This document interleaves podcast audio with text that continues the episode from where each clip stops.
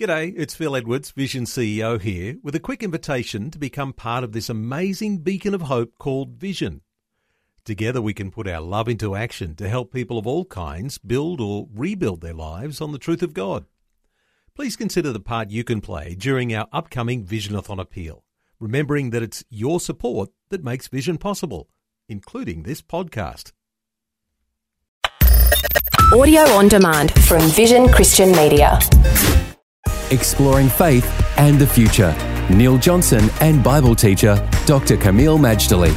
We're back today on the topic of families and how your family can flourish. When we talk about faith and the future, being a part of a local church has tremendous benefits for families. In fact, it's like a partnership.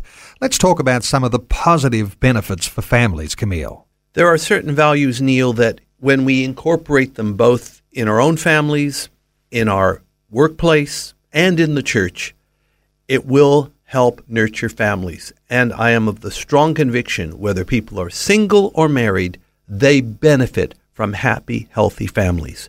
One of those values, of course, to have a healthy family is what we call selflessness or putting others ahead of oneself. This goes against the grain of a self centered culture that focuses on oneself or as Shannon Noll's song once put it, what about me? When we get out of the what about me mindset into what's good for others, particularly our own household, that is healthy for the family. Because the truth is, if a person were to be incurably selfish, the last thing they want to do is get married and have children.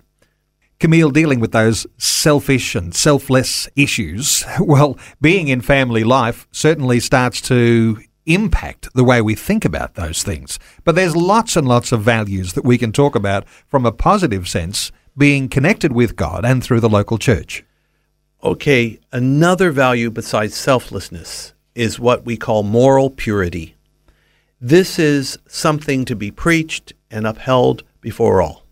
We're not trying to condemn anyone, but we do believe there's a gold standard because the gold standard ultimately is God's standard.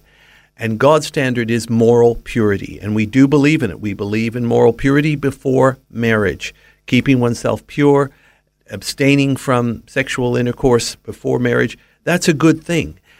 People don't realize that morality is like a protective fence or hedge for yourself, your body, as well as your present and or future family.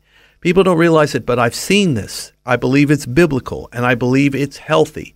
Nobody has regrets because they kept themselves pure.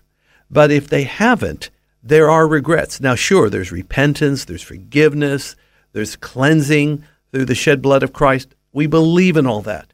But if you can get it right to begin with, then you will uh, have no skeletons in the closet and you can have a fresh start. So, yes, selflessness is important, but moral purity is also important as well, Neil. And having standards, where we talk about things like moral purity, these things have an educative effect on not only those who are coming up in the next generation, but on the current generation to keep levels of understanding the place that we have in church life at the fore. Well, sure. The, the whole thing is that moral purity is not just good for the family, it's good for our soul, it's good for our walk with God, it is good as a role model for the community. Bear in mind this we, as the church of the living God, are offering an alternative to what people are experiencing in the prevailing culture.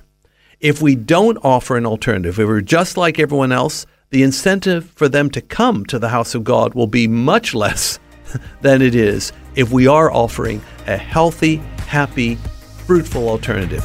This is an ideal we should always keep before God's people. Faith and the Future with Neil Johnson and Dr. Kameel Majdali from Teach All Nations. For more from Dr. Majdali, including books and DVDs on prophecy, Bible commentaries, plus today's and other episodes of Faith and the Future, go to vision.org.au.